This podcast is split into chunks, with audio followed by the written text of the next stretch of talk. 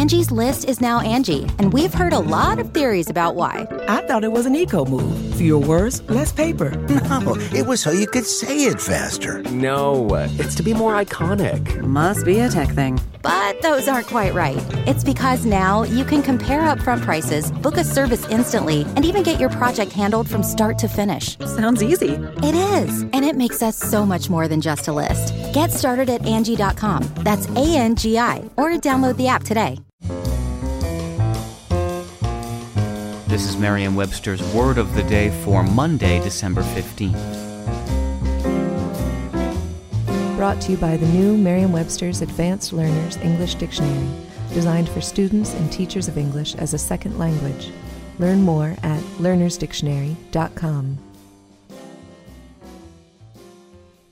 The word of the day for December 15th is prelapsarian, spelled P R E L A P S A R I A N. Prelapsarian is an adjective that means characteristic of or belonging to the time or state before the fall of humankind. Here's the word used in a sentence.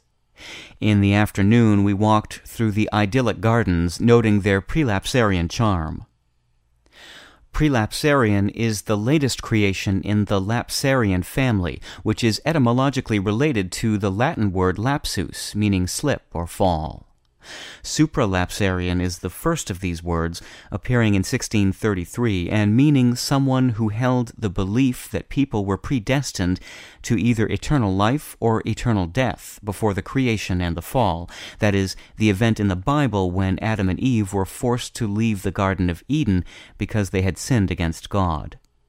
Next in line is sublapsarian, which refers to a person who adhered to the view that God foresaw and permitted the fall, and after the fall decreed predestination to eternal life as a means of saving some of the human race.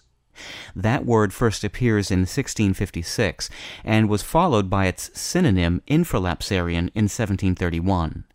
Post-lapsarian, meaning of, relating to, or characteristic of the time or state after the fall, appeared two years later, and the first evidence of the use of the word prelapsarian dates to 1879. With your word of the day for Monday, December 15th, I'm Peter Sokolowski.